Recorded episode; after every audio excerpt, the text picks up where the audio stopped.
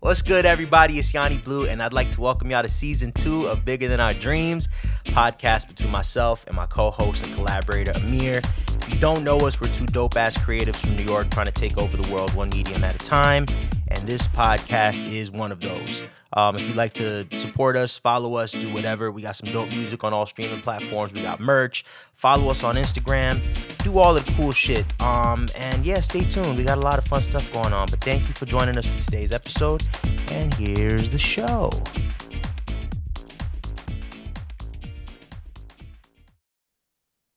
Oh, we lit. Boom. Yes. All right.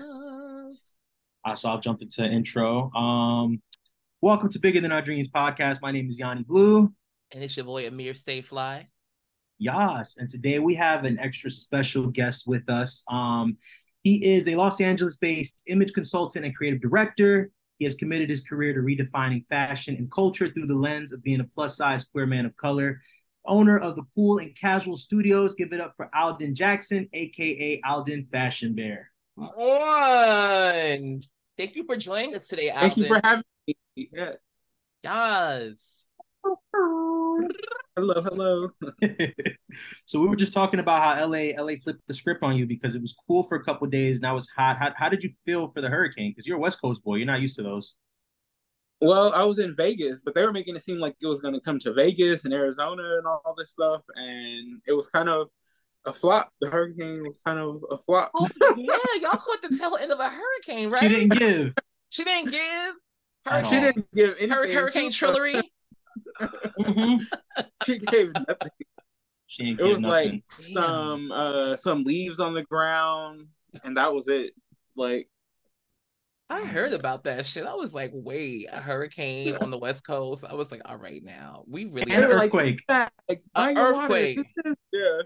Damn, the y'all- earthquake happened. Yeah, no, that was that was wild. That an earthquake happened Wow, all that rain and the impending storm. I feel like that was wild. rocking and rolling.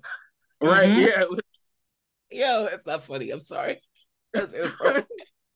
It made it scary as hell. I was Nobody got hurt. It's fine. We're fine. okay. Right.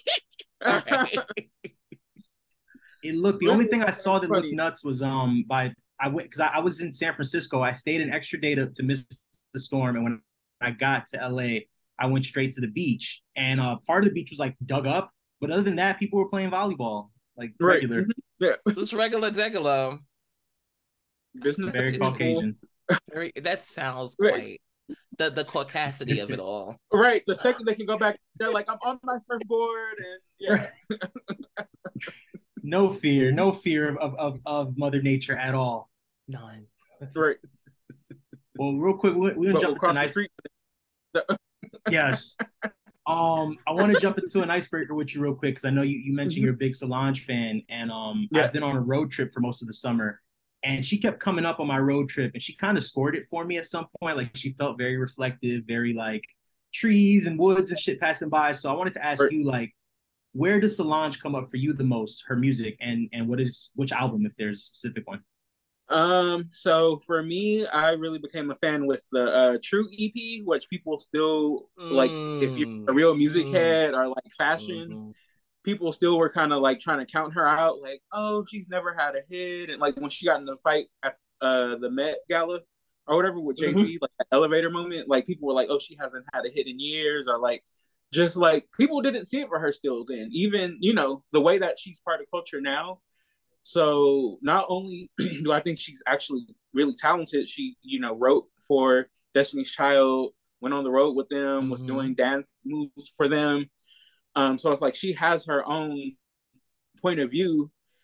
Um, so like that journey of like um seeing what will stick and becoming an artist and like you know being nominated for a Grammy and um being able to like move culture like after like being ridiculed or like not necessarily being seen as an artist or like having those flowers and like still breaking through and like producing work that like shifted culture so that it's like not only is she actually talented but it's like to like shift people's perspective in that way i'm like you have to give that credit to her like Absolutely.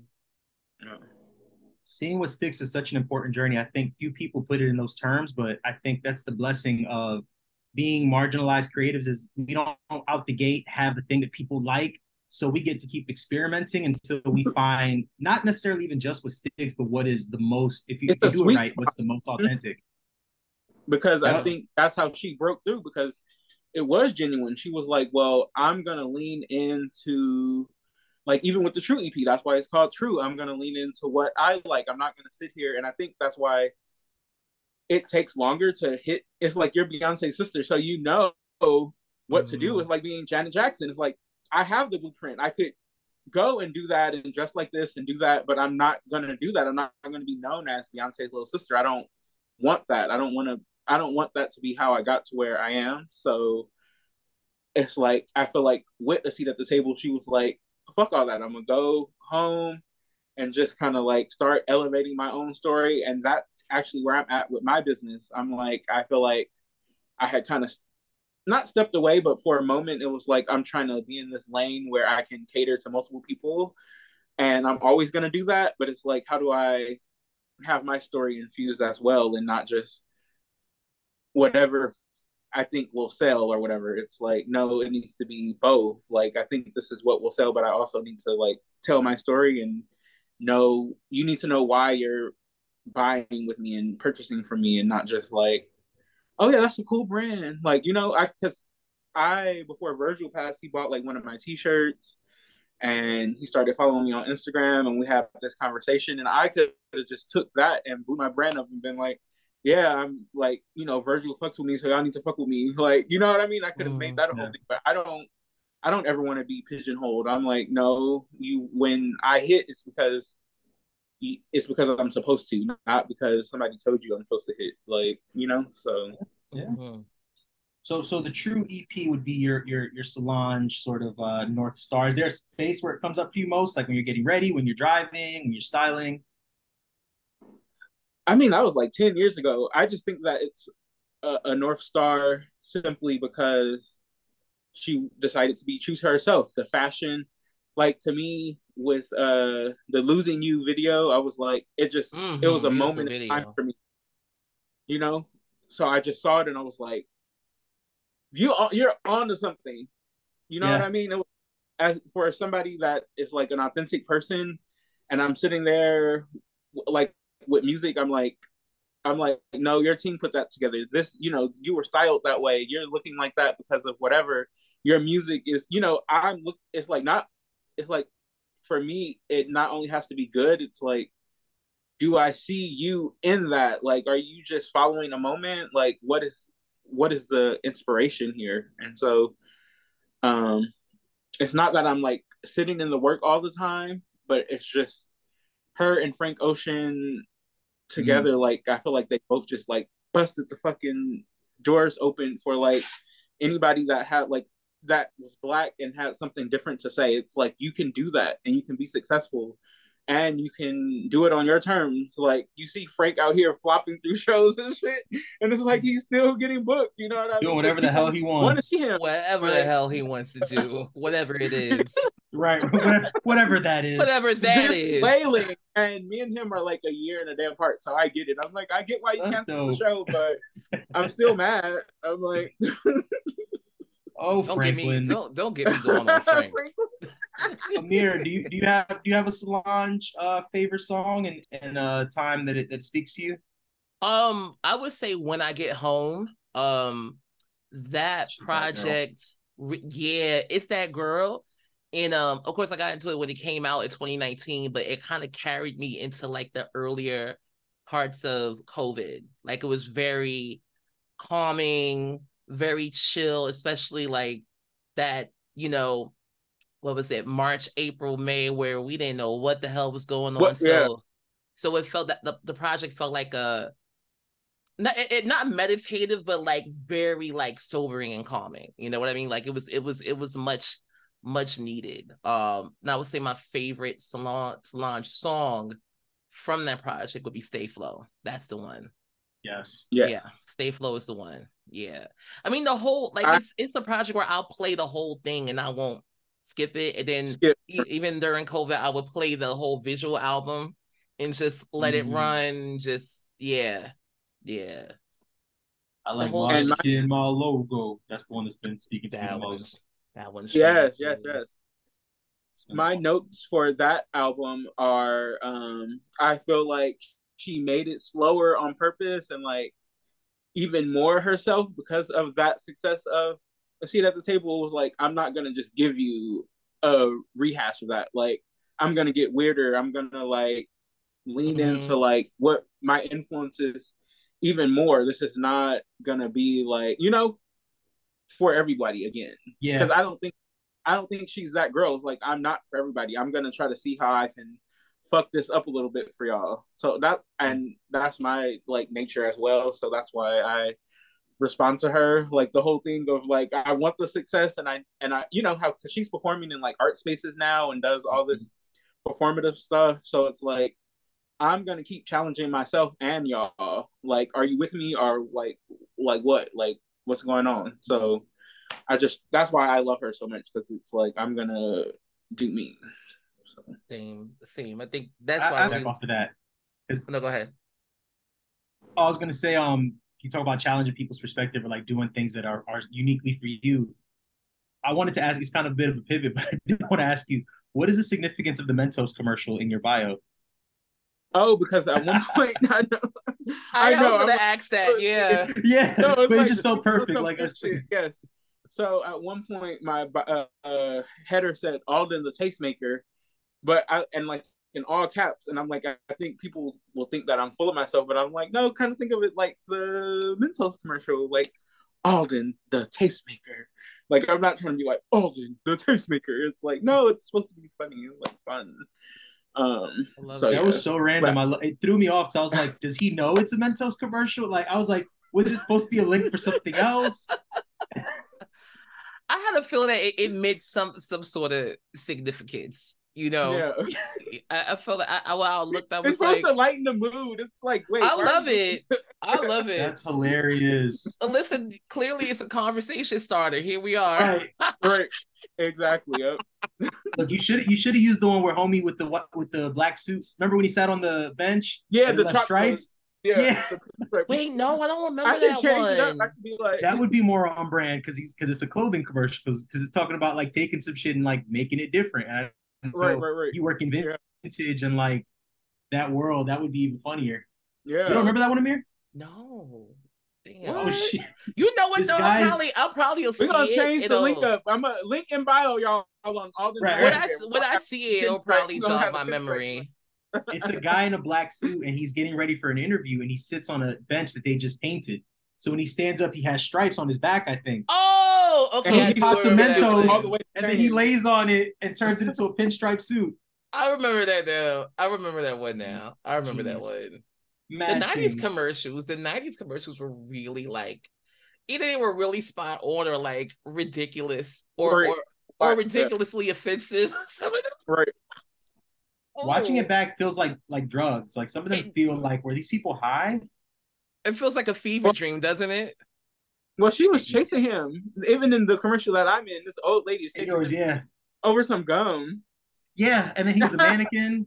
It was weird. Like, what the fuck they had us watching? I want to know what And- they were they were smoking. And they wonder why we're all eccentric.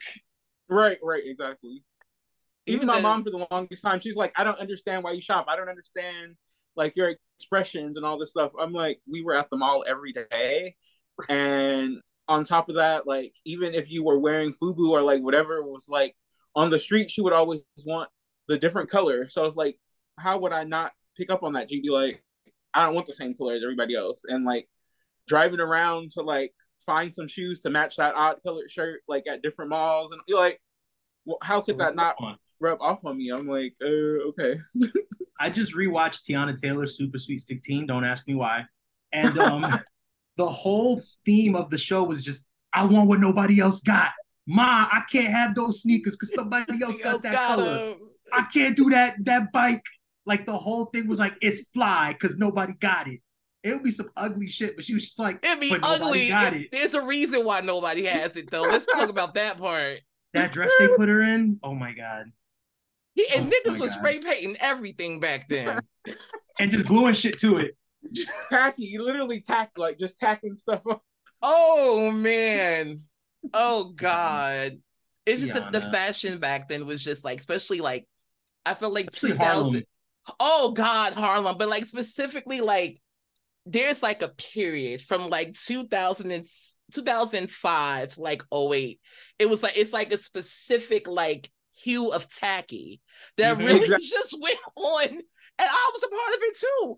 I remember the um the hoodies that you would zip your whole face up. All the way- pattern. I had about six of them. You remember the H and M stripe hoodies? Yes. Right, Yes. Oh my god! Or remember Oh. Stephen Barry? Stephen Barry, eight dollars for every. Yes, the T-shirts. Remember Ed Hardy? Yes, Ooh, Jesus. that was them- a time. Them guys would be trying to light me up in my skinny jeans, and I'm like, you have on a metallic printed day glow hoodie. I'm very confused right now. I'm like, you want to talk Oh, about no. me, but I'm like, huh? we were They're always "Can you like touch it?" I'm like, what? we were dressed for like a, a casual Friday in high school, like looking like we were going to work. Have you seen that? Yeah, all the there's been like a lot of TikToks where they're like, there was like, we was really pulling motherfuckers in business casual. Business. It was either business casual or hard, hard sport, sport for me. right. Yes, It's yes. just, just real rough, real rough. Do rag and a hat, I had both. both. I had both. Both I had both. Both of them. Throw throwback jerseys. Usher had us all in fitteds with blazers. Right, Oh exactly. my god. Oh, I went through that era. It that era had me It in a chokehold. That era had me in a chokehold for a while, man. I had to to figure out life. well then. I had to Long, long, long live those days. Right. Oh gosh. Yes. Well, well, Alden, let me ask you a question. When did your love for fashion begin? Uh, well, like I said, my mom had us at the mall every day growing up. So my dad was a drug dealer, and we had drug dealer money. You know, he was pushing whatever. Um, so, um, but I would say that my mom is more of a consumer, Mhm. and then, um, my aunt on my dad's side was like the person that was like really into like that classy bougie lifestyle, like we going to Century City in Beverly Hills and we're going to this restaurant and she was dating like this pilot, you know, so she had like this yeah, she had like this and she was an exotic dancer. My aunt was- Yes. Wow. Yeah. I, I, oh, go off. Yes. so yeah, like my family story, like it's just yeah, it's wild. So it's like how could I not be into like style and fashion and like um wanting to represent myself? But I think that um I would say high school, middle school, high school school was like the turning point because we got the internet and um so I would just start, you know, look way more at clothes. I would like look at different malls. Like all, I would take the bus to all the malls in LA. I'm like, I've never been to that mall. Oh, they have this store. I want to go look at that store. And I would go and walk and look at everything. And even um I was in Berkeley and that's when I discovered Urban Outfitters. They had like these crazy, speaking of crazy colored shoes and all that, like tr- like those trends.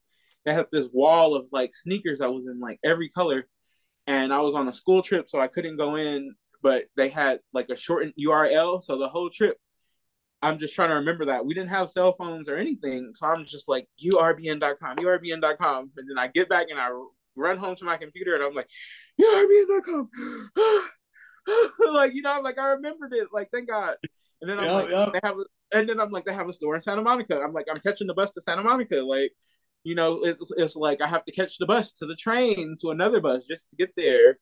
But I it's what I wanted to learn. It was my interest, and yeah, I just kept developing it. I um kind of like Frank and Solange. I'm like, it's not enough for me to like know what a trend is. Like I started just um getting more and more into it, looking at high end stuff, like looking at runway shows.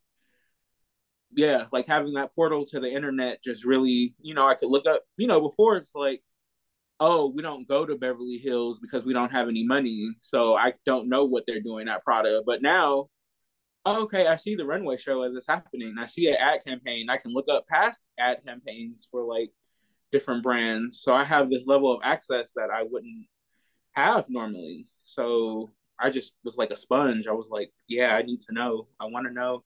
Like, yeah. I love this. You was just taking all that- the inspiration. I was taking it all in from every, from every direction. I was like, Abercrombie, Dolce and Gabbana, I don't care. You know, it's like you know how fashion and that still like is my viewpoint today. It's like right now my sweater is Zara, but I have on like and vintage pants and JW Anderson loafers. It's like that's just how I see the world. Like people are mm-hmm. like people are like, well, if you're addressing that, you can't put that together. I'm like, why wouldn't I put that together? Like, and then the more I learned about it, I'm like, these designers cop that's all they do is copy stuff that's already yeah. here and mm-hmm. represent it to us. I'm like, what? I'm like, this is all a game. I'm yeah. like, this is crazy. And I, so, always always tell people to like what a lot of people don't understand is like personal style is something that's like key, and not a lot of people have it, and not a lot of exactly. people know know what it is. A lot of people think being trendy means you have personal styles. Like, no, you just know how to buy what's off the rack. You don't know how to put that exactly. together. You don't know how to mm-hmm. mix. You don't know how to mix high and low. You know what I mean? Exactly. It's like, and that's what the real stylists do. Because I've worked with quite a bit of them, so it's like, yeah, it's it's personal style is key. It's it's so key. Yeah, you got especially when you're a stylist and the budget for different projects varies so much and the demands. Um, my business partner, he just did a Range Rover commercial and he had me do the mood boards, which I normally don't do. Mm-hmm. But they wanted a level of like such high end and like they just kept pushing me. Mm-hmm. And I'm like, but do y'all have the money for this? Because I'm gonna keep it's like you're telling me to push hard and I, I ended up putting like this powder blue Chanel suit on there, like vintage, and they're like, "Yeah, we want that suit." And like June Ambrose had to like custom make the suit because they were like, and I knew that. That's why I was trying to be very careful about what I put on the board because I'm like, y'all are gonna want those things, so I'm trying to put things that we can go out and buy. Yeah. And we literally had to like rent a Vera Wang gown for part of it. This was and this was just background people. So I, I'm like, this is nuts. That's dope. Yeah. I always love like being a part of like big, like big, big production um sets. It's it's always so many moving gears. Um exactly. but seeing that final product, it's like it's so it's like gratifying and you just kind of right. obsess over it for a while after it's done. Well, I'm well, while you're working on it and after it's done. right. But to me, these were background people. I'm like, they might not even make it in the commercial because it's background and we're paying all this money and doing all this stuff, and then it's like the biggest commercial we've ever done never came out. It was like a million dollar mm. budget, and it was panned and didn't come out. It was like a three day shoot. We dressed the whole marching band. The marching band didn't have their own uniforms. We had to go and find them. The people were like, you know, it's a marching 40 people. So it's somebody that's like four, nine, 100 pounds, and somebody literally like six, five, like 300 pounds, and we had to dress all those people in a number of days, and that was only one segment of the commercial, yeah. and it didn't come out. So yeah. it's crazy. Yeah, it's crazy. I'm like, like yeah, that. it's wild. Yep, it'd be like that. It'd be like that. I've I've seen a lot of projects get scrapped, and I'll be like, oh wow, a lot into that. Yeah, right. Yeah. Yeah, spent a lot of money on this. I could have just took that deposit home with me. right, exactly. Part that this way. That part. What, what got you into vintage specifically? So, um, as I said, I was starting to like teach myself about high end fashion, and so say Marc Jacobs would come out with like I'm looking at a runway show, and it's a, like a plaid coat. So then I'm like, I want, I like that plaid coat. I don't have Marc Jacobs money. Like, what am I supposed to do? So go on eBay, like start looking at magazines. Maybe it's at like maybe H and M knocked it off. Like, mm. you know, how can I get my hands on this look? Um, so it became about it was just like using all my resources, like as you said, like as a queer marginalized person, like how do I get that look? Because I need it for whatever reason. I don't know why, but I, you know, I'm, I'm, a teenager. Where am I going? I what need I it, but I need it. like, uh, um, so that's how it really started off. And one of the, I have like a really funny story. One of my really good friends, she was like, "Oh yeah, I have." Um, she was like the bougie one. She had the she had the money. So I was like, I was I'm kind of bougie, but I'm not. It's like I like clothes and I like to present myself in a certain way, but I'm not really bougie. I'm like, yeah, I eat at Taco Bell. Like I don't care. Like you know, like some like some of my friends are like, ew, that's disgusting. I'm like, I don't really care. Like, I don't know. You know what I mean? It's like it is I what like it a is. ratchet, then, ratchet good time. yeah, There you go. but it, but fashion is also already so vain to me. Mhm. So then I'm gonna just do this whole thing where I'm just like unapproachable and unattainable and just so high up in my own ass. Like, you know what I mean? Like, it's very important for me to like, okay, yeah, I have on six hundred dollar shoes, but I need to be grounded. Like, I need to feel like myself. I don't want to like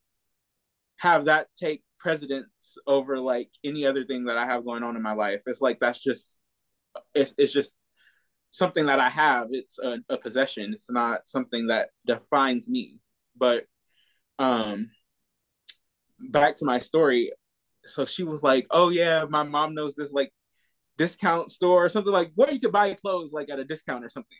And so I don't know if I was like, "Oh yeah, I have a spot too" or something. And then I like had to like go online and like find the spot, and then I found this place that still happens. I've been going there 20 years, but they sell the uh, dollar sale every Sunday for vintage clothes. And Oh, um, yeah, and back then it's like I had no idea what vintage like. You know what I mean? I was happy to find a flannel, like because Urban Outfitters sold flannels, like used flannels for like fifty bucks. So I'm like, well, I'm happy I found one for eight, you know, or I found one for a dollar. So gotcha, you know, and um, it's just kind of evolved from that. And then like I would go there and find these pieces, and like people are like, oh, I thought you paid three hundred dollars for this. I'm like, I work at Old Navy. How did I pay three hundred dollars for a jacket? Like, what are you talking about? Right, right, right. so I would just kind of cobble these looks together, and that place used to be like unhinged. Like I don't know where they was getting their stuff from. Like it would be like some clothes with like blood and urine and stuff on them. They don't really have that. Oh no. Yeah, in the in the mix these days. Bloody, Don't they do bloody, bloody and urine. Not on Very everything, unique but it would, Right, you right. would be digging through these clothes and you'd be like, damn, like you know, you think you find a piece and it's like, wait, what is on here? It's like, what's Um, this? What is this mysterious? Um, yeah. I'm like, are y'all mysterious taking dark the clothes red off stain the here. bodies? I'm like, are y'all taking the clothes off the bodies? Like, what are y'all doing? right, right. Just going down Skid Row to rack up. yeah, I'm like, Ooh. what- how are y'all getting these clothes? But um, so it just kind of grew from there. Like people would always ask me where I got my clothes from, and I would tell them how much I paid for them, and you know they would like be flabbergasted. And I went to school for fashion merchandising. I um worked at all these different retail stores. I ended up working for Urban Outfitters eventually, um, but they're like racist and fat phobic and everything that capitalism's uh, the capitalist Is. capitalist yeah what it is you know um there's no fault to them like when people say oh you should boycott walmart or you should boycott this place i'm like so then you need to boycott this place because none of it is good they're all mistreating and i'm like nobody brings up target because it looks better you know what i Mhm. mean like it's quite it's quite you know this like the walmart versus target like oh target is bougier and it's nicer stuff and whatever i'm like but they pay their workers the same like it's the same structure. Like that's what I try to get people to understand with fashion. I'm like, it's all the same. Like all we can do is try to be better and try to like Absolutely. Think about how we consume and why we consume and like those different questions. But like it's all the same, you know? And I mm-hmm. constantly struggle with okay, do I want to sell out of clothes or like do I want people consciously consuming from me? It's like a constant battle, you know? I'm like I'm trying to reduce waste and reduce use and but I also have bills to pay. So how do you reconcile that, you know? But you know, when I, before I moved to LA, I used to frequent a lot of the uh, vintage and like uh, thrift spots out here in New York. Uh, in Williamsburg, that was like when I discovered that. That should change my life. Um, right. Buffalo Exchange, uh, I forget the other ones. Beacon's And, uh, Closet. Beacon's Closet. Mhm. And when I got to LA, I thought that I could do the same shit, but I realized like a lot of them didn't have clothes that fit me. So I struggled for a bit, and it wasn't until I think this year uh, when Namir came out to LA to visit, we found Plus Yeah. Plus, Mhm. and then I went to your spot, which also had like size inclusive stuff. So just a question for you, I guess, on your journey of working in vintage, was it hard for you to find clothes for bigger bodies, or like how did you Uh, how did you address that? Okay, so when I excuse me, when I first um started, um so vintage moves in cycles. So mm-hmm. when I started wearing vintage in 2003, 2004, what you could find was a lot of 50s, 60s, 70s, and it's all small. And it's not that bigger people mm. didn't exist back then, but your resources as a bigger person are often more limited. Like I don't have a big and tall shop because people's resources are limited. And there's a conception of, oh, well, I'm going to lose weight. So the coupling like a marginalized income and the fact that people are constantly in a state of oh i'm not happy with myself i'm going to go on this journey and so i don't want to spend the money on clothes it's not really possible. And that's where um that's what happens at these stores you know? Like they don't want to carry the bigger sizes because nobody's there to buy them. Right. It's like a cycle. We go, we go oh you don't have it and then okay i do have it but you didn't buy it. Okay, so I'm not gonna sell it. And then you keep looking at each other like, you know, it's like, mm-hmm. like okay, well I offered it, and then it's like, and then people say, oh, but you didn't offer it in a way that I would know. But it's like, I don't know, it's, it's a lot of moving parts there. But anyway, I couldn't fit a lot of clothes back then, and that's why I didn't know a lot about vintage and how to like be like, oh, okay, well this is a better brand or okay, you buy like because now it's to the point I'm like I only buy natural fiber. I'm buying these colors. It's like very very particular with like when I'm buying stuff and sourcing. Um, so that was like a whole journey of uh, absolutely like sizing and vintage. It's not that it doesn't exist. And my other point was 60s and 70s. People were actually wearing those clothes because they didn't have the option to like um have anything else. So it's like I wore that jacket and then even if it got donated in the 90s, somebody else found it and wore it out already. So it doesn't exist. It's like those clothes are out there, but it's very rare because of those yeah. factors. So um now like 90s was like more wider cut, like 80s and 90s and like moving forward stuff kind of like the cuts got bigger. Just okay. like we experienced that like we experienced that. So in vintage it was cut like that and then you would go to the store the store is copying those clothes so they're copying those smaller slim fits i couldn't fit anything in h&m or zara and i was like 40 pounds smaller than this because i lost a bunch of my weight has gone up and down luckily it's been down for a while and i'm still a bigger person but like my weight has really fluctuated and i was like 240 pounds couldn't fit anything in zara h&m because that's what they were copying. Then the '90s came, and it, you know they started copying those things, and so now the cuts are bigger and wider, and so like now people have a better range in vintage and at the store. And I feel like Kanye really busted the doors open for that because it was like, no, nah, I'm wearing my shit loose, you know, and it kind of mm. like redefined like what people were wearing. But up until that point, it was like it was slim pickings. It was it was hard out here. Now I got too many clothes, way too many clothes. It's like I'm struggling. I love I'm that. Like, yeah, I'm like, wow. Like me wearing this Zara sweater, and I'm like, it's kind of big, you know. Like I don't. That's not normal. like H and M women. I don't, even, like, I don't even walk into Zara. I don't want to get my feelings hurt. I, I, I know that's what we're. I used now, to shop for my models at Zara, so right. I never bought. Don't try on a pant at Zara for me. I'll be like, oh, still fat, still big, still, still big and black. My bad. Okay, all right. I'm just gonna take the sweater today. Thank you. On sale. Because I don't really shop at Zara. I only shop there, uh, like on deep, deep discount. Because I don't want to have the same clothes as somebody else. And when you shop at Zara, that's automatically gonna happen. Like I've been in line and somebody had the clothes was wearing them in an Instagram post, and I'm hoping to buy them. I was like, I'm about to head out. I was like, I, I can't. I feel you. Wait, is Yanni is Yanni frozen? Oh shit! What the hell? wow, where where is my friend? Is he frozen? oh no! You got lost at sea. oh my god. Um. Oh, let me text him really quickly. Yeah. Um, yeah.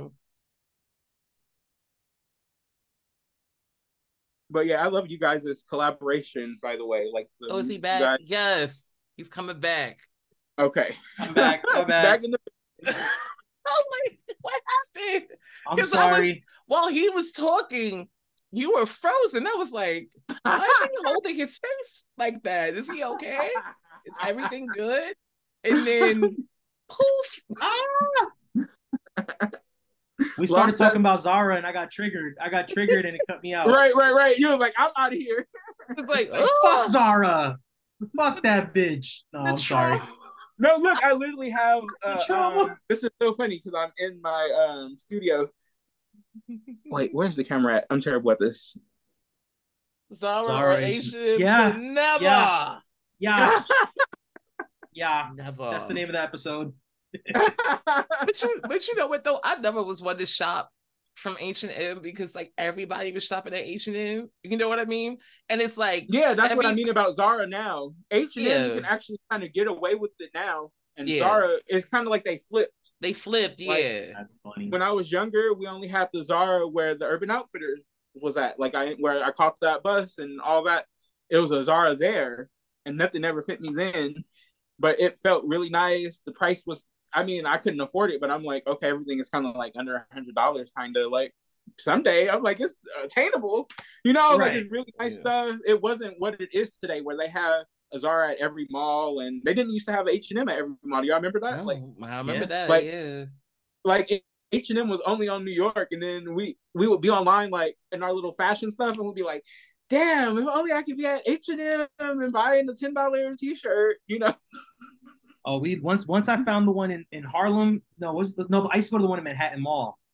That Yeah. was Oh nice, yeah, man. I remember her. Uh huh. I used to buy. I used to buy. I had two of those striped hoodies, and I had um, and I used to wear it with my Stephen Barry uh pea coat. Oh, what a time! What a I had the time! Stephen Barry pea coat. I was done. What a time! What a time! Wow. I love Uh, that. Yeah, Because they were um, like yeah, eight dollars or twelve dollars or something like that. Stephen Barry was Barry. so cheap. It Yeah. was so cheap. I loved it. What a time! What a time! Um, a mess. Can you talk to us about your studio? So it's called Cool and Casual Studios. Explain to the people what that is, where it's located, how they can how they can support you, Well, right now it's located in storage, but um, so that you're not so at the location that I went to anymore, right? so I had my office next door, and I'm at my business partner's office right now. Okay. But um, we're like trying to figure some stuff out, and so for me, I was he wants to close in here, and I'm like, um, I'm okay. I'm gonna figure. We'll figure something out. But right. yeah. But as far as finding me, I'm on Instagram at Cool and Casual Studios, and I'm I'm always working on a website. I'm always like, it's coming, y'all. I'm doing it. It's happening. But that's where I'm stepping back in in here because I feel like me and him are constantly like, we don't have the systems in place to like run the the shop smoothly, and so I'm like, I Mhm. need to step back and get online and like build my presence and like and then maybe come back to a space. I'm like, I just need a, a breather in there. But um that's what's going on there. That's brilliant because very few people take a step back, and I wish they would because a lot of us we we go so hard for our dreams and we kind of you can get stuck, and that's part of the that's part of the process. So I um kudos to you for taking a step back because um that's that slingshot effect. You're gonna you're gonna shoot ten steps ahead from where you were at by doing this. So exactly. congrats. Thank you. Yeah. That's that's the goal. I'm like, we Yeah. Look, look, we have. Because- I mean, and I'm that's in the the midst thing, of that people too. yeah, people get so obsessed with what stuff looks like, you know. Um, so Especially it's like. I used to have a space in Leimert Park, and then I was like, oh my god, I need another space immediately. You know what I mean? But Mhm. I, I took a pause. I took like a six months pause in there, but it's like I probably should have took a longer pause even then. But I was so worried about people like being like, "Oh, you don't have a spot no more. There's nowhere where we can go." Like my in person experience, I think is really important to what I do, and so um, that's why there is no website. But I think that there needs to be one. Like my clientele, that's what they require because they're so busy and they have the lives that they live. They can't always make it to me, you know. But I need their money. I'm like, Pay me. yeah, I'm like, I need the funding. Um, and that's where I'm even starting with uh like an appointment website where, okay, because I do closet consults, I do the in person shopping, and I'm like, I need to have a system where people can even make those appointments. Right. You know, so I'm mm-hmm. like at a just a bare. I'm like I need to just get back down to basics. Like let's forget That's what real. everything looks like. Forget that so and so is shopping with me and so and so is a client. I'm like I need to like be able to have like these systems in place and be organized. Amen. Like that's important. I want to ask, actually, both of you, because you both, to my knowledge, have a lot more fashion experience than me. Um, I'm wearing, I'm wearing uh Seattle merch, so that tells you a lot about me. Um, as, am as you- wearing our merch. You're wearing our merch. Yes, I have an H and M shirt actually. Um, but I want to ask you, Alden, as you're taking a step back. I, I listened to your episode with Mike on the Art of Letting Go, and you talked about your journey between being a designer and a stylist. So for us non-fashion people who don't know, explain the difference, and then also let let us know where you're at with that journey right now. So I I don't I just can't remember what I said in the episode, but I know that I run away from both titles. Like I'm like ah, like somebody's like, "Are you a designer?" I'm like, uh, I kind of make stuff and repurpose and bleach and dye stuff and blah blah blah. Um, but I know deep down in my heart I am a designer. It's just as a black artist, I feel like there's not a lot of examples of that, and so it's hard for me to are like not that there's not there's so many people that don't get their flowers that are black designers um and so i think that it's hard for me to like accept that because i feel like it's like when you say oh you're a black designer like look at look at Kerby and Pyer Moss like that was supposed to be like our vanguard of black fashion i look at virgil and off-white even and it's like these were supposed to be our pillars and it's like we don't even where are I mean, you know, unfortunately Virgil passed away. We can't control that, but it's like, damn, you know, and that happened in the 80s too with AIDS. We lost Patrick Kelly, we lost um yeah, Patrick Kelly Willie Smith, iconic. who um a lot of people and I feel like I relate to both of them so much, Willie Smith and Patrick Kelly, because they again did things on their terms. Like um Patrick Kelly, he did a lot of stuff with um like buttons and like kind of like things that you would find kind of more like kitschy, but he Mhm. took it to Paris and he elevated it. And he was the first American designer, period, to ever be invited to the chamber of um like haute couture. So you know Wow. what I mean? It's it, yeah, it's it's it's wild, but we we lost them, you know, and so it's like a lot of tragic stories with black designers. Like um there's a designer, Tracy Reese, used to work with Marc Jacobs and Tom Ford at Perry Ellis. Like where where she she's still here. She's still Yes. here, but like but is she? Like we don't, you know, it's like I, it's just like you are constantly living this secondary life. I feel like as a black designer, like somebody that I met out here in LA, he's like, yeah, I worked in Michael Kors design room. I worked with like the people from Proenza Schouler. Those were my interns.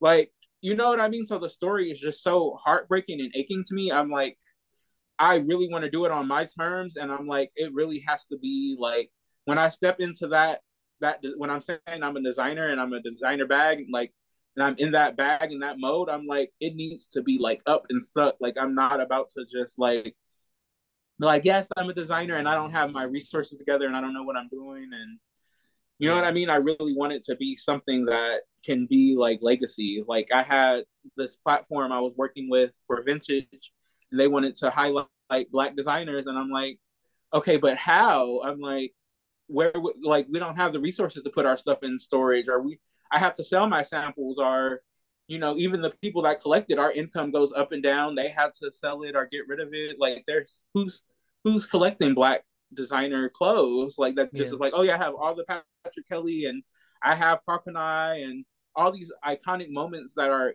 vital to black history and the way that we also treat things we move on so fast a lot of times like I used to have all the stuff that's collectible for vintage right now. My I have the Guest Stripe t-shirts. I had Girbaud jeans. I had all that stuff coming up, but my mom would be like, on to the next. We're like in that fresh culture. So it's like we really have to like step back and think about like how, how and why we consume and like I bought um the Pyer Moss like, couture sweatshirt because I was like, this is history. I was like, I need this sweatshirt, even though it was four hundred dollars. I was like, like I've never spent four hundred dollars regular price on something like in my life, but I was like, I need this sweatshirt. This is history, and like because of all the production issues and stuff that he had, I would wear it and I would post it on Instagram. And people were trying to buy it for me because they think that it's not available. I'm like, it's on his website. He's selling it. Like it's four hundred dollars, but it's available. Like yeah. so yeah. I think that I really, you know, it's like I think I run away from it just because it's like, where's the template? How am I supposed to do it? How, you know, you can say you're a designer all day, but until you actually are, you know, in these stores and stocked and all that stuff, like um even even in the PR houses too, to really get your stuff like out there and like publications. You know what I mean? It's like and you have to have money to that's again to get in them it's pay to play. And then and then i'm supposed to give the clothes away for free and be seeding it and all this crazy stuff. Like are you out of your mind? Like you know what i mean? It's just so much. Just so many different facets to it. And so yeah. um yeah. But anyway a des- so to me a designer ultimately as far as like the vintage and being a stylist and all these different things i think a designer kind of like looks at their world and puts it together for consumption. Like mm-hmm. they're like, oh, okay, I went to this flea market in Paris and I found this old jacket. Okay, and then I um, was looking online and I saw this independent designer doing like these cutouts or like adding things and subtracting stuff. Oh, and then I like um, was looking at a movie and I saw like this bright shoe that I feel like would set that off. And so you kind of just it's so funny to me because designers like they try to make it seem like, oh yeah, I was really inspired by the '70s, and then you know they say, oh, I just did the '70s collection, and I'm like, that's not what happened. I'm like, as far as like what I see and how I am operating, I'm like, no, like there was a variety of influences, and then you came up with the story after it was all done. You're mm-hmm. like, oh yeah, all the very '70s are like maybe my anchor was like 70s, but I have all these other touches in there. Um, like I saw a skirt today where it was like really short in the front and then long in the back. I'm like, oh, I'm gonna copy that. That's what designers do, and then they cry. Right. They they cry when um some like when Forever 21 copies it. I'm like, but you got it from somewhere. Like, let's not do that. I mean, same, not, same, thing happens in music. Yeah. Same thing yeah. yeah there's not many things that are that are in, entirely original. Like every everybody's inspired. Everybody exactly. Look at our, if look they tell you they ain't, they. I mean, we stole. We, we from nineties, nineties. It's a nineties right, band T-shirt. It's a it's yeah. an aesthetic. It's an aesthetic. You know what I mean? Yeah. But but it's what you bring to it. You know what I mean? That's mm-hmm. why I mm-hmm. always say like personal style. You know what I mean? It's like it's how you put it together. It's how you how you portray it, how you showcase it, and it's also what you bring to it too. You know what I mean? To make it its own unique thing. Because everything exactly. and everybody is fucking inspired. If they're not, they're tell if they tell you they're not, they're fucking lying to you. Right. Yeah. They're fucking lying. And, and I think, inspired. I think a lot of us too, I like that you mentioned that uh, you know, just talking about how you you know, you go back and forth with owning a title because that's so much of why me and Amir connected was just owning our titles as musicians, as mm-hmm. frontmen, as rappers, singers. We connected at a time we were doing other things and still felt like, well, I like this thing over here, and not mm-hmm. having the examples or the encouragement to own it. So I think that's so important, especially for men like us who fall under so many different uh subgenres. Like when you get down to the base of it, it's like I'm queer, I'm plus size, and this and that. There's there's not a lot of just this what's in this box. So it's like we have to encourage each other to own it, even if you don't feel supported or have the resources, because it's like at the end of the day, I know part of how you connected with Virgil was something through something you designed, right? So it's like you are mm-hmm. a designer. So right. you know, just just encouraging you because I know I know how big it was for us when we connected and just in our circles, people encouraging us to do what we're doing. And that's mm-hmm. literally why we created this podcast. So I think that's an important thing to highlight because that is half the battle. Is like owning these titles. And a lot of times yeah. they have things attached to them that we don't always connect to. So it's like, fuck it, redefine it. Yeah. You know? And that's that's the thing about being a designer, the whole ego and all I feel like you have to kind of like you can be successful, but I feel like to have a legacy, like sometimes you kind of have to like have this bigger personality that I'm like, I don't want to subscribe to. Like how I was saying, like, oh, okay, so I want to be a designer, so I'm not eating at Taco Bell. I'm in Beverly Hills because that's where my client is and I only go to like I only listen to this type of music and I'm very she she like I'm not you know what I mean? It's like Mhm. That's What? bullshit. That's bullshit. But yeah, yeah, but I'm like just, it's you know, I but I feel like that's what people want. You know, it's like this unattainable, and I'm like, why do we have to make people feel shitty to like celebrate themselves? I don't get people buy more into the lifestyles of these titles than the actual work that goes into it. And I think that's why, specifically in LA, so many creatives struggle because it's like I'm doing everything that I think makes me an artist outside of actually making the music and putting out the fucking music. Or That's what I'm know, saying. A lot of these like designers or stylists are just socialites, and there's nothing wrong with that too because you need network. But it's like just making sure that we're more w- well-rounded in what we do. Like It's a balance, everywhere, yeah. but make sure you're making content. Make sure, not content. Make sure you're making a product. You know what I'm Right. saying? Pouring into it. So again, going back to like what you said, taking a step back, I think is so crucial because especially being in a city like LA or being here in New York, these are cities that that there's so much tied to what it looks like, and there's such a rat race, and it's like you don't, you know, take a step, do whatever the fuck you got to do because you come back ten times more charged up Mhm. and really focused on the parts that you want to do, and that's we need more of that. Right. We Right. need more of that. Yeah. We- That's key. That's key. That is key. That is Major key. Major key. Um, we have time To for round one that question. to that- and- oh, go ahead. Okay. Uh, just to No, round that ahead. out, I feel like I feel like the designer and stylist kind of are intertwined. It's the same thing. Like with the stylist, it's like, do you have the designer hat on? Do you really look like a stylist? You know what I mean? And and both of them, I feel like you're kind of like fighting for people to pay for what you deserve and all this different stuff. But and then again, we're also not encouraged by these titles. Like if you think back to me catching the bus to all these different malls, it's like I was doing market research. Nobody would say it like that, but that I was Right, was yeah. research. you know, That's but exactly people weren't like people don't know how to like like black people specifically or people of color. We don't know how to like take these interests and things and be like, wait, actually, you have something there. You know what I mean? Nobody was like, you should go to school for fashion merchandising, or you have like what it takes to do that. I had to figure all that out. But yeah, yeah. I was singing my whole teenage life, and nobody was like, "Hey, maybe go to school for that." So I, I get that 100. percent. Everybody's like, "Go to school for marketing, pick up, do something else." Yeah. Um, I was gonna ask you actually. We have time for one more question, and then we have an outro that we like to do. But um, so we are Yes. currently getting prepared for our shoot and uh doing, I guess, the job of a stylist, The like, trying to figure out yeah. like find people to collaborate with, find people that do like size inclusive uh clothing and and just I'm learning for the first time. I know Amir has been working in fashion photography forever, so he knows he taught me uh what was that what is the term called when you send people the email for clothes? A pull, Pull request. A pull pull Yeah. request. A I pull had no idea request. I told him. I told him what a um a LOR is letter of responsibility, pull Yeah. request. Yeah. Because I know used- nothing. Yeah.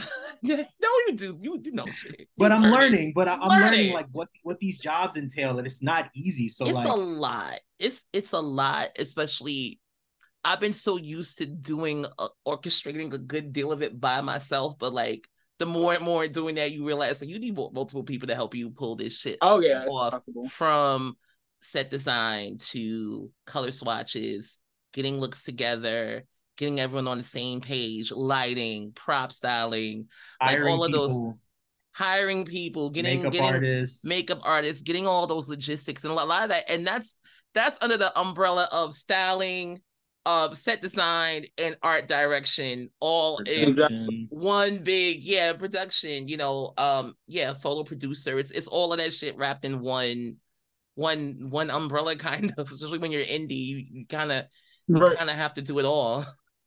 Yes. I was I was gonna ask what advice do you have for us? And I guess it's also probably be advice for like aspiring stylists looking to connect with brands and figure stuff out. Like, what are the things that the tools that you would give us on our journey to kind of figuring out outfits and reaching out to people? Yes.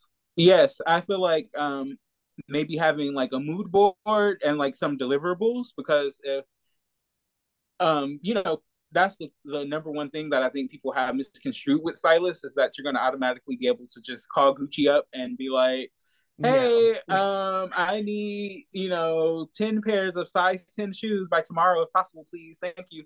Um, so much of everything is relationships. And so I think out there, I think it's about networking. It's about it's it's the same as everything. It's about networking and and getting to know those people at the brands that you want to pull from Um, I think it's about having deliverables. This is my reach right now.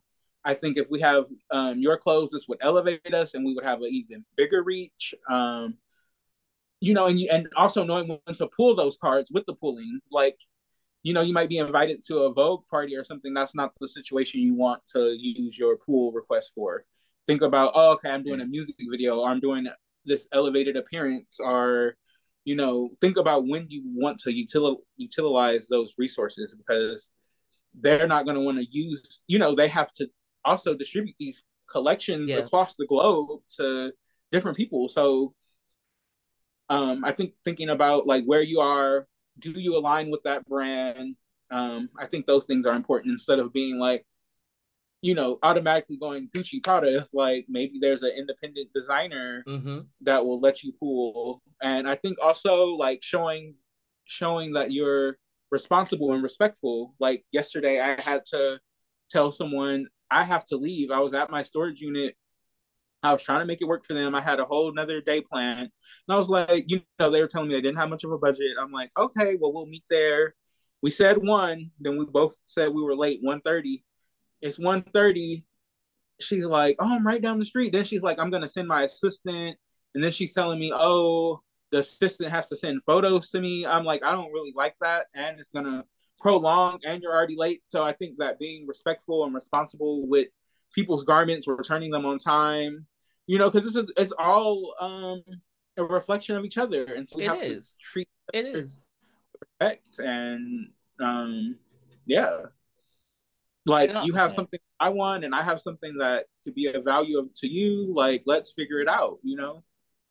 So yeah. we're doing our first visit today. What, what do you call it? A showroom visit? Yeah, yeah. we're doing a showroom visit. Yeah, we're doing our we first are. one in like in like an hour. So uh, we're gonna take all the Alden Fashion Bear energy with us and just yeah. walk up in there and be like, "Y'all try anything?" We'll have Alden call in. I'm just kidding. but no, I appreciate that. That's good. That's sage advice, and I, I, it, I, it makes me feel good because we've been we've been doing a lot of that, but it, it always is good to hear it from the expert's mouth. Like, hey, this is how you pull up, and um, and like I said, Amir like it could be somebody kind of experience in this, and they'll tell you. They'll be like, "That's not resonating with our image." That's why I'm saying. You know, it has to be. it has to be alignment. It has to be yeah, alignment. Yeah. It has to be. It is. It's. It's really a lot of it. Like you said earlier, it's it's respect and building relationships. You know, what I mean, that's why it's important to go to the showrooms, meet the designers. Even if you don't pull anything, like you may see something that might work for like something in the future. It's like getting in front of them, seeing their face, seeing it, letting them see your face, letting them get a bit of your personality because people remember. And people move. They like, move, move too.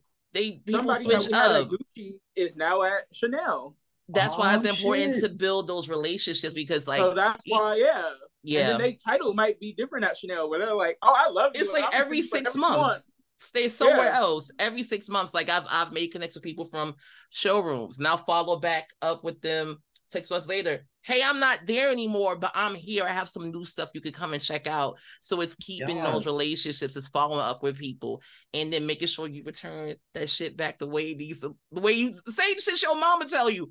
Put that shit back better the way than you found, found it, way you found how it. you found it. You know, so it's like it's, it's those little things like if you get like a sweat stain on a on a shirt or like getting that shit dry clean before you go return it or if you do damage something like you're gonna have to pay to get it fixed. Like that that right. happens. And that does happen on set. Like I've I've done with I've dealt with on scale like large productions where like we had some shit where a model was smoking a cigarette and got a cigarette burn oh, on a oh, four hundred dollar no. skirt. Now I ain't had to pay. I ain't had to pay for it, but the people I was Somebody working did. with and I had to make sure they paid them the fuck back because all of that was on on my name. So I was like, I don't want my people and you better replace this shit. This, this shit. Microphone fell. Oh. Microphone fell. it got real hot. Y'all, you said I was about to go in. Right, right. I, am excited. I'm anticipating today being like that scene in Sex in the City where she tried on all the wedding dresses. I'm gonna just, uh-huh. I'm gonna just spin around in all the clothes and like Watch it be oh, nothing like that. But that's what I'm going in with. I'm just going in ready to like We're gonna dress me yeah. and then spin like yep. Like clueless. No? Aw. Maybe. Maybe. Maybe. Maybe. Maybe. Maybe. Maybe. I don't know. I'll put on deodorant at least. I'll show up, I'll show up clean. please, please, please do that. oh God. Oh, this is about to be a shit show. Mind you, Alden, this is the first time he and I are seeing each other in person in over two months. And usually our first days reunited, we're usually pretty drunk and loud. So this is gonna be this is great. I'm so excited for today. We're not gonna drink though. I know we're gonna behave, but I'm showing up with all the energy. Maybe drink later, but we're not gonna. Yeah, you'll in. drink after the showroom. We won't, After- we won't the come in lit. Yeah. I'm coming a little bit lit. I mean, I'm high off coffee right now, so It's nothing wrong with showing up just a dash lit, you just know. a dash lit. Um, Um, some just- some light. Take a little shot. Um, okay, last segment, Alden. Um, thank you so much for being with us this whole time. Our last segment, our, our pod is called Bigger Than Our Dreams. So we have a segment called Big Questions. Uh, these are five big questions. You just say the first thing that comes to mind, however you interpret it. Um, so the first one, I'll go first. Three people alternate actually. Yes. Um, Alden, what is your big mood right now? You said my big mood. Big mood, yeah. M O O D. Uh, my big mood right now is building. Woo. Period. All right. What is your I'm- big I'm- energy? Oh, sorry. I'm I'm jumping ahead. Go ahead. Oh I'm so no, just, excited. uh, no, all I have to say was uh, just building the foundation. Just, just looking back and being like, this is what I need to build and get to that next level. That's yeah. Yes. that's my mood right now. Building. All right. So what's your big energy? Big energy is uh being um a force, like a powerful force. I think that's the big energy. So Love your answers. I love Uh, that. I so love we're that. building something that can withstand the the big energy, you know. Yes. Yeah. Um, big takeaway. So if anybody listens to this pod, what's the one thing you want them to take away? To um, know that life is a process. I think. I think that so many people a process our journey or whatever, but I think so many people think things are linear. I think people count themselves out. I think before they even got started. Um, so for me, I'm always trying to like remind people of where I started from. I'm like, I used to be uncomfortable on camera. I didn't know how to talk about myself. I didn't know how to talk about my business. I didn't know how to like convey anything, but I constantly worked on it and now I can. We just did, did a whole podcast. I'm not sitting there going, oh, I know, I know. You know what I mean? Which is which is okay. You have to go through that. Like, but a lot of people will get discouraged. Like Yeah. Tyra Banks told um, Tiffany, you read 10 times better than half of those girls, whatever the math is on that. But you know what I mean? Like, Remember that. We were all rooting for you. Oh. From this. but like I'm like 10 times better than half the girls over there. I'm like, uh, okay. I'm like, Tyra was a tyrant. Is is. but you know what I mean? We have to we have to step into our power and believe in ourselves. And I think that that's my biggest takeaway. Whether you're my client, somebody that just follows me, I'm like, we can do this. I think that that's uh, the biggest takeaway. Just keep just keep going. Uh, all right. Big look. Uh huh. What, what, what would you what would you say is big look? Your favorite big look, whatever that whatever that means to you. I feel like I'm constantly trying to uh like scale people's perception back. I'm like, there's beauty in details, and as, Mm. so as far as a big look, I would say Loewe's. Uh, sorry about that.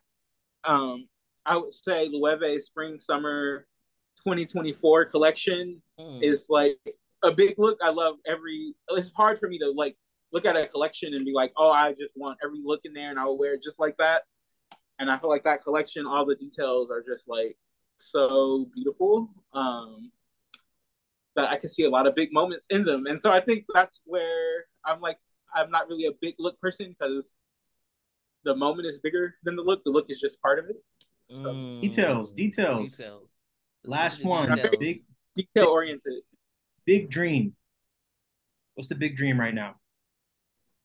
Uh, the big dream is to, to step into that power of styling and designer. So that over the next year, I'm trying to, you know, get some labels created for like the clothes and try to present collections a little bit more and, and take the time that it takes to like actually get people interested in a collection. Because I will, I've always presented my clothes in, in collections and like how I would style them if if it was like they were produced. So like I'm like, let me merchandise it. That's what I went to school for. It's my career. That's what I worked in retail. So I'm like, I put this pant with this sweater, and that's how you're supposed to wear it.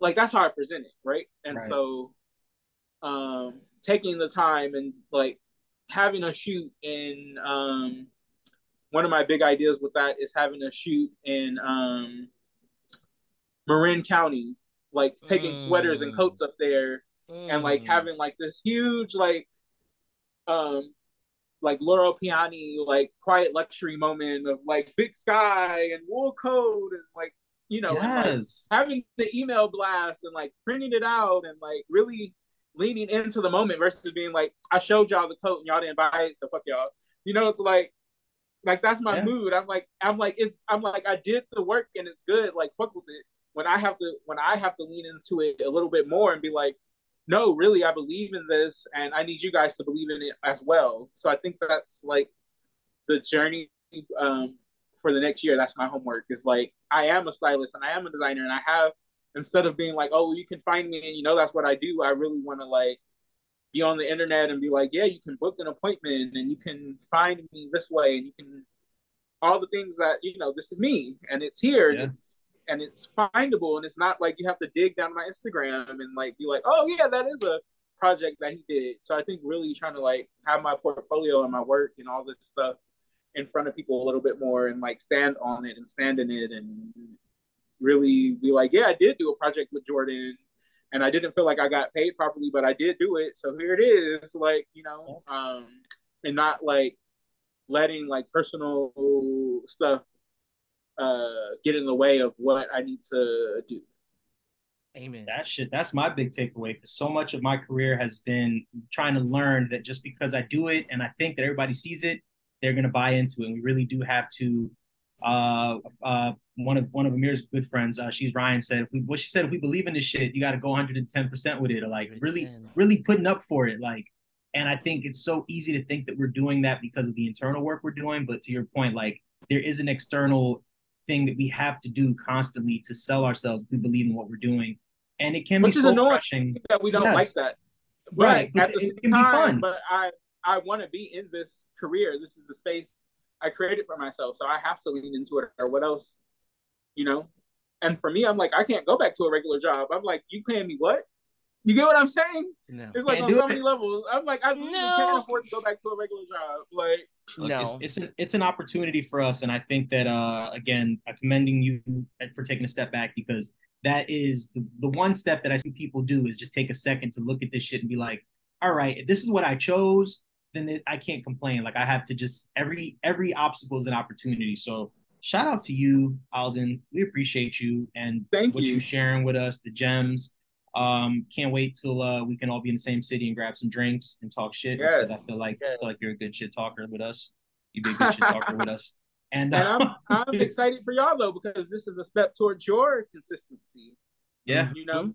I did a I did someone's closet and she was like, "Well, these are my audition clothes and these are these clothes." I was like, "This you're all the same person." I was like, "We don't have time to be all these different people." I was like, I was like, "Trust me," and we got rid of her stuff and she has a new agency and we're doing a photo shoot. I'm actually going to her house this evening so we can do a new photo shoot for her. She has a new PR agency. So you get what I'm saying? It's like just keep the path and keep it keep it going up. Yeah, make the picture clearer and clearer. Um, Alden, let the people know where they can follow you at. So I'm Alden Fashion Bear and Cool and Casual Studios on Instagram. Yes, thank you, thank you, thank you. This has been bigger than our dreams podcast. Amir, any takeaways? Um, any takeaways? This was an amazing episode. Like, it was really dope to have someone else who's also in the fashion industry to really talk about the importance of. Wait, can y'all hear me? Yeah. yeah. Okay, my interface just went out. I'm sorry. Hold on. No, you're good. We can hear you. Can you hear me better now? You sound the same. Okay. Yeah. yeah. No, this is a really great episode. It was really great to be able to talk to someone else who's also in the fashion industry and understands like the importance of like really building relationships and really building connections with people and really staying on top of those connections because that's how you really build that's how you build those build like a really good core support system you know and it's really it's about how can we elevate each other you know i think that's exactly. that's that's the key i say that's, that's a really great takeaway yes Yes. All right, gentlemen. there's no outro because we've never actually No created outro. one. But no, we don't work on that though. if you want a podcast with an outro, uh, tune in to the next episode. There might be one. Okay, thank you. Love you guys. Shout out to everybody. It's been fun. Yo, nah, What's up, y'all? It's your boy Amir, aka Amir Stay Flo, and you are tuned in to another episode of Bigger Than Our Dreams. Season 2, baby. Let's get it. Let's go. This season, my brother Yanni and I are going to be switching things up just a little bit. Okay? This season is going to be very, very music based. We're going to be doing some really fun music deep dives to let you guys get a chance to get to know a bit of our musical DNA. We're also going to give you guys an opportunity to get to know our tribe, our collaborators, and some really, really cool people that we've had a really dope chance to connect with and um, give you guys a chance to get into our world and get to know us a bit more. So keep it locked. Stay tuned for some fun, some surprises, and some bomb ass music. So keep it locked. Let's get it. Let's go. Yes, bitch.